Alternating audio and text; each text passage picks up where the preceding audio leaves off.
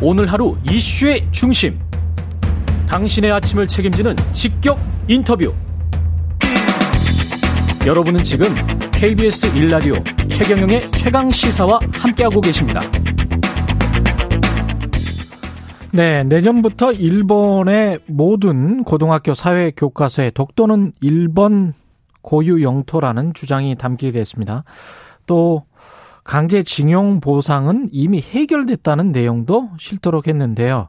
우리 정부는 소마 히로이사 주한 일본 대사관 총괄 공사를 불러서 이 내용에 대해서 항의했고 즉각 시정을 촉구한다고 밝혔습니다.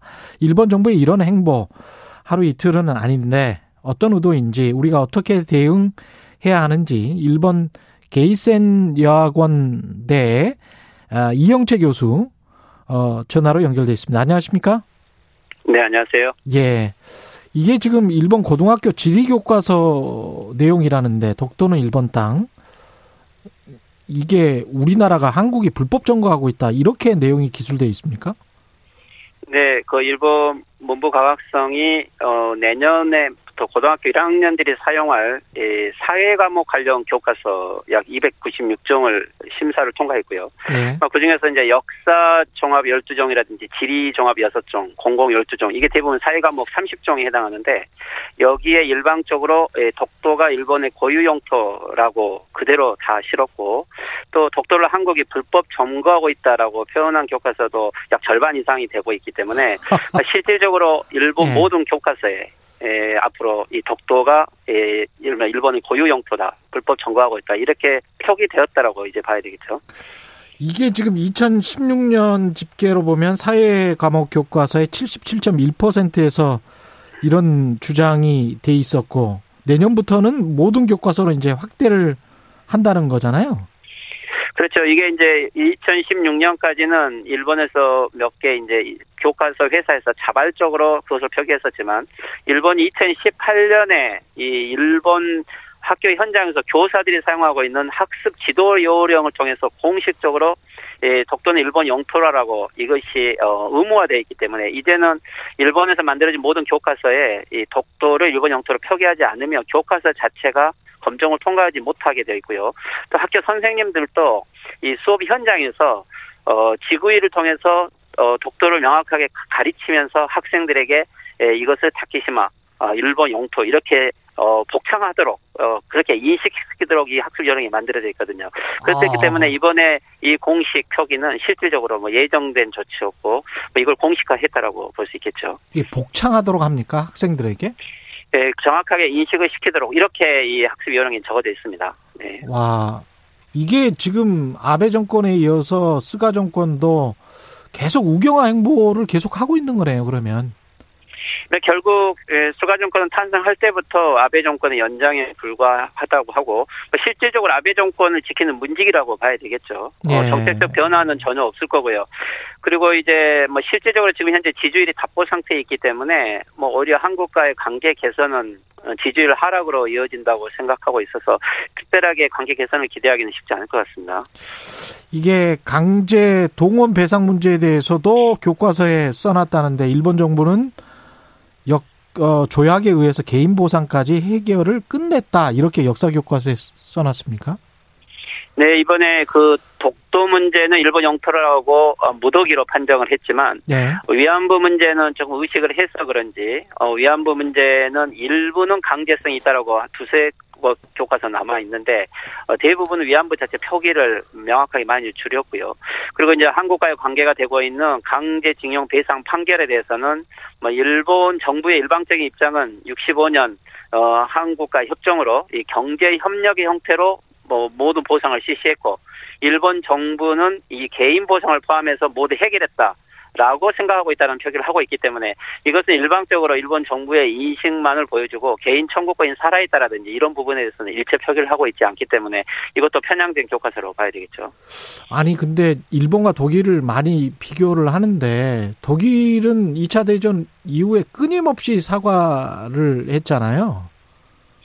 그렇죠. 이제 네. 그 독일 같은 경우는 어 전후 50년 이후부터 독일 대통령을 비롯해서 어 독일에도 여러 가지 매 시기마다 이 징용 배상에 관련된 다양한 형태의 문제 제기가 있었고 뭐 독일은 이것을 사회 전체가 어, 인정을 하고 어, 보상 배상을 해온 방식으로 해왔지만 일본은 오히려 역행을 해서 저는 50년 기간까지는 그래도 사회당이라든지 진보파들이 있어서 어, 견제를 해왔지만 이제는 우경화 일색화되어 있기 때문에 어, 사회 전체에서 어떤 브레이크 없이 우경화를 가고 있다고 봐야겠죠. 그 일본 국민 전체가 이제 이렇게 믿어 버린다는 건데 이 우리 정부는 어떻게 대응해야 됩니까? 네, 어제 이 독도 문제에 대해서 일본 영토라고 주장했는 것에 대해서 뭐 한국 정부가 주한 일본 총괄 공사를 불러서 즉각 시정을 요구했고요. 예. 아마 이런 조치는 당연히 해야 되는 거고 또 정세균 국무총리도 어 나름대로는 이 독 도 영토 문제에 대한 역사 인식을 주장하기는 했지만 하지만 이제 이게 2018년 이후부터 이미 예정된 일이었고 그렇지만 그 사이에 이 한일 관계는 더 악화되었고 정부가 크게 대책을 만들어 온 것도 아니죠. 오히려 일본 시민단체와의 관계도 약화되었는데 중요한 것은 정부의 대책도 필요하지만 일본 교육 현장에서 사회 과목이라든지 역사 과목을 가르치는 교사들에게는 좀 더 다양한 정보 제공이 필요하고 이런 의미에서도 한국의 시민단체들이 좀더 일본 현장의 교사들하고 어, 연계해서 학술 대회라든지 이러한 독도 문제에 공동으로 어, 논의할 수 있는 이런 어, 계획들을 정부가 더 적극적으로 지원을 해야 될 것으로 보입니다. 근데 이렇게 큰 인식의 차가 있는데 정세균 총리 같은 경우는 일본 정부에 진심으로 말씀드린다. 일본의 역사 왜곡은 두 나라 미래 발전을 가로막는 가장 큰 걸림돌이다. 이렇게 이야기를 했거든요. 일본의 역사 왜곡이 미래 발전을 가로막는다. 이렇게 이야기를 했는데 도미타 고지 미국 주재 일본 대사는 미국 언론과 인터뷰에서 한국의 과거사 문제 관련 소송과 판결이 한일 관계를 해친다. 이 정반대의 인식이에요. 네, 실제 바이든 정권이 등장을 해서 이 한일 관계 개선이 한미일 동맹이 중요한 초석이다라고 이야기를 하고 있고요. 예. 실제 연일 미국 정부는 한일 관계 개선을 위해서 일본에게 관계 개선을 압력을 하고 있는 것도 사실인 것 같습니다. 예, 그래서 이 토미타 미국 주재 대사는 실질적으로 유명한 미국 통인데 막 결국에는 한일 관계 악화의 원인이 일본이 아니라 한국이라는 것을 알리기 위한 좀 여론전이라고 봐야 되겠죠. 특히 이 이번에 하버드 램자이오 교수권을 포함을 해서 미국을 비롯한 영어권에 일본의 역사 수정주의 또한 이것이 공식화된 일본 정부의 입장이 폭넓게 번지고 있기 때문에 이 한국 정부도 어 영어권이라든지 미국 내에 다양한 여론전을 적극적으로 할 필요가 있을 것 같습니다. 우리 그 외교부 장관 정의용 외교부 장관은 어제 한일 간 과거사 문제 해결 관계 개선을 위해서 일본 외무상을 언제든지 만날 수 있다. 어디서든 만날 수 있다. 이렇게 말은 했는데 이게 지금 이렇게 인식차가 큰 상황에서 만나서 뭐가 될까요? 그러게요. 일본에게 뭐 그래도 계속된 관계 개선을 한국이 요구하는 것은 필요하겠죠. 특히 올림픽을 전후해서 일본과 한국에 대한 협조 요구는 더 커질 수밖에 없지만 어디까지 지금 현재 한일 현안을 해결할 수 있, 을 것인지 좀 그것은 의문이고요. 또 한 가지 좀 최근에 일본에서는 4월에 일본 국회 해상하고 5월 총선거설이 지금 나오고 있거든요. 네. 이것은 스가 정권이 장기 집권으로 가기 위한 시나리오가 지금 가동 중인데 이런 총선거 국면이 급작스럽게 왔을 때 한국과의 관계 개선이 도움이 될지 오히려 선거 국면에는 이 대한 강경 정책이 보수층을 결집하는데 유리하다고 판단할지 이것은 오히려 후자라고 봐야 될 것 같은데 음. 어, 일본 전국을 보더라도 이 한일 관계 개선은 그렇게 갑작스럽게는 해결되기 어려울 것 같습니다. 우리가 왜 그 관계 개선을 계속 끊임없이 요구를 해야 되는 건가요? 이게 서로 서로 서로 뭔가 좀 합의 맞아야 될 것 같은데 우리는 사실은 피해국 아닙니까?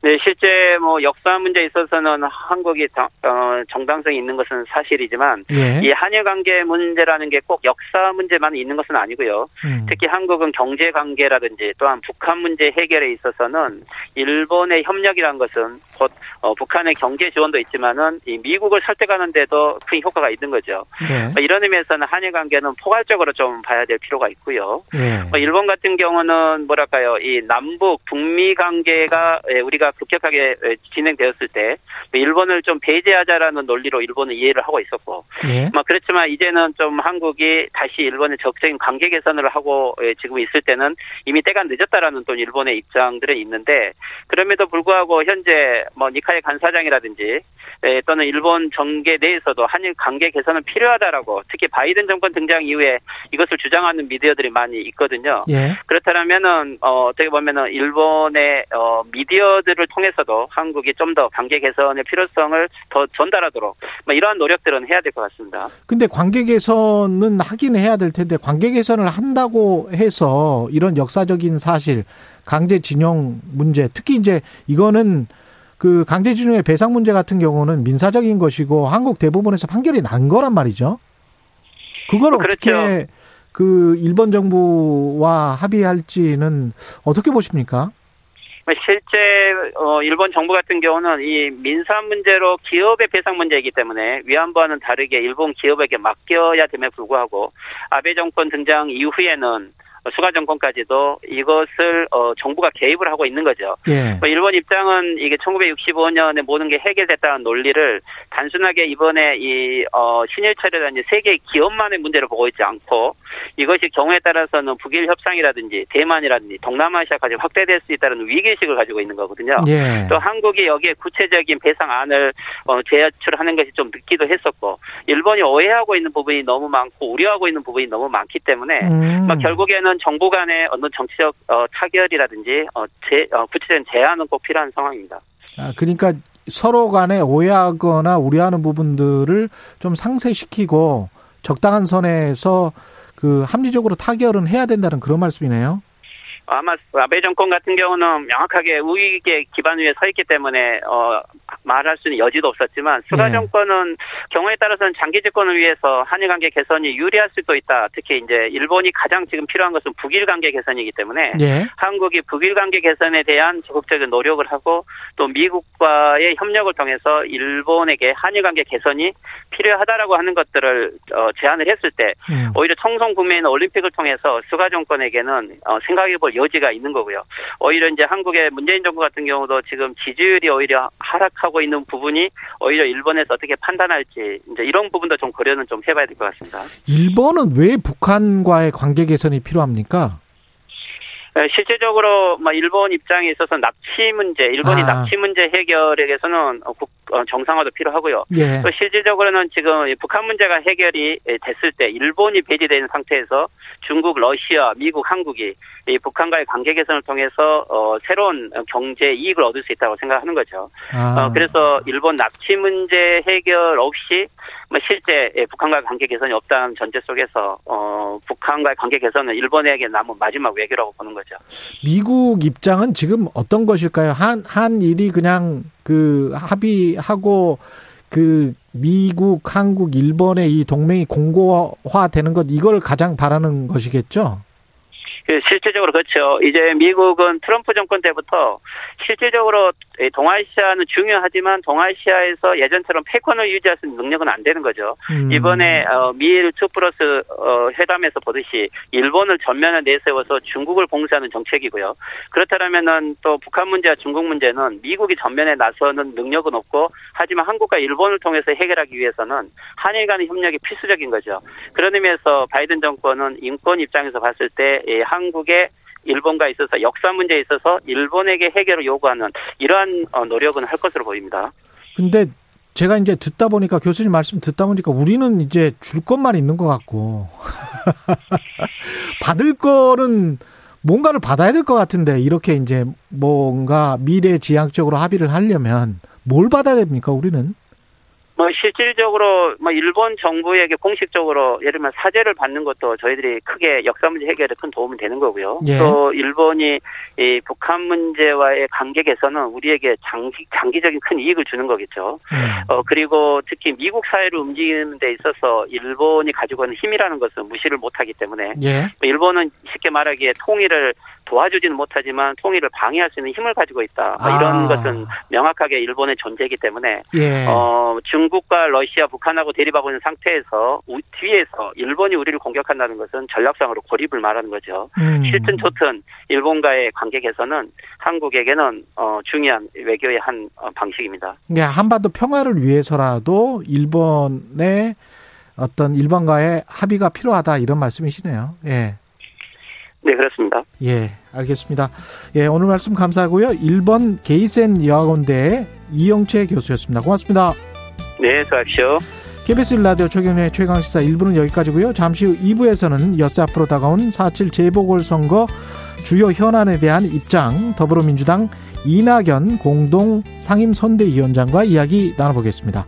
잠시 후에 뵙겠습니다.